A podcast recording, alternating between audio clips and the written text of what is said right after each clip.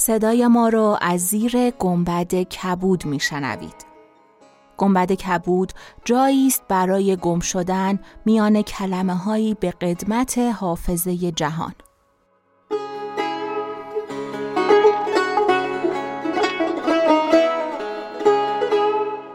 سلام، من شقایق جهرومی و دوستانم شما را به ضیافت نور و کلمه دعوت میکنیم. به قسمت صد و چهار از گنبد کبود گوش میکنید.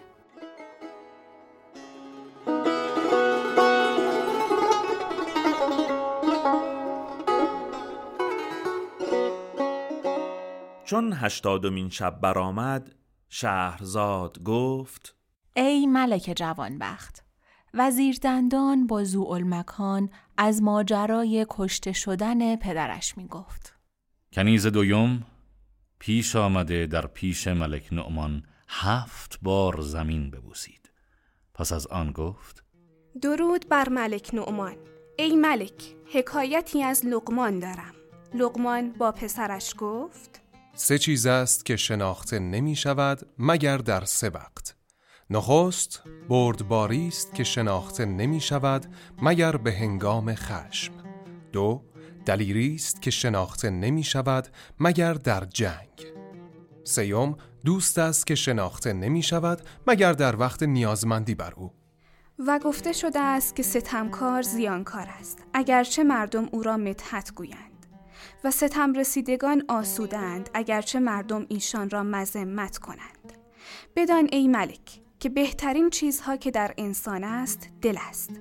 هرگاه طمع اندر دل شخصی افزون شود از حرص بمیرد، و اگر ناامیدی دل او را غلبه کند از افسوس و حسرت بمیرد، و هرگاه خشم مرد سخت باشد رنجش بیشتر شود، و هرگاه سعادت رضامندی یابد از ناخوشی‌ها ایمن گردد، و اگر بیم و ترس بر او غالب باشد حزنش بسیار گردد و در مصیبت‌ها ناله و جزع نماید، و هرگاه مالی به دست آورد به آن مال از ذکر خدا مشغول شود، و اگر فاقه و تنگ دستی روی دهد به اندوه مشغول شود. پس در هر حال از برای انسان چیزی بهتر از ستایش پروردگار و مشغول شدن به کاری که تحصیل معاش و اصلاح معاد شود نیست. از عالمی پرسیدند که شریرترین مردم کیست؟ به پاسخ گفت: آن کس که شهوت او بر مروتش غالب آید و در کارهای بزرگ همتش قاصر شود. پس از آن دختر دویم ادامه داد: اما اخبار زهد بدین گونه است که خوشام ابن بشر میگوید: از عمر ابن عباید پرسیدم که حقیقت زهد چیست؟ جواب داد: زاهد آن کس است که گور را فراموش نکند، فانی را بر باقی نگزیند، فردا را از عمر خیش نشمارد و خیشتن را از مردگان حساب کند. و گفتند که ابوذر میگفت: فقر در نزد من بهتر از غناست، بیماری بهتر از صحت است. شنوندگان این سخن گفتند که خدا بیامرزد ابوذر را. بهتر این است که شخص به هر حالتی که خدا خواسته است خوشنود باشد. بعضی از ثقات گفتند با ابن ابی اوفی نماز صبح به جا آوردیم. سوره یا ایها المدثر همی خواند. چون به آیه فاذا نقرف ناقور رسید مرده بیفتاد.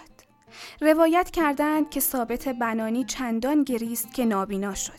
طبیبی بیاوردند که معالجه کند. آن طبیب گفت: معالجه به شرطی کنم که دیگر گریه نکنی.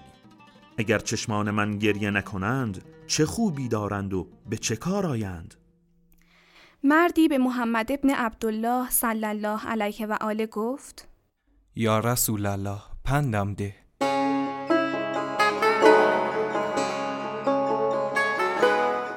چون قصه به دینجا رسید بامداد شد و شهرزاد لب از داستان فرو بست.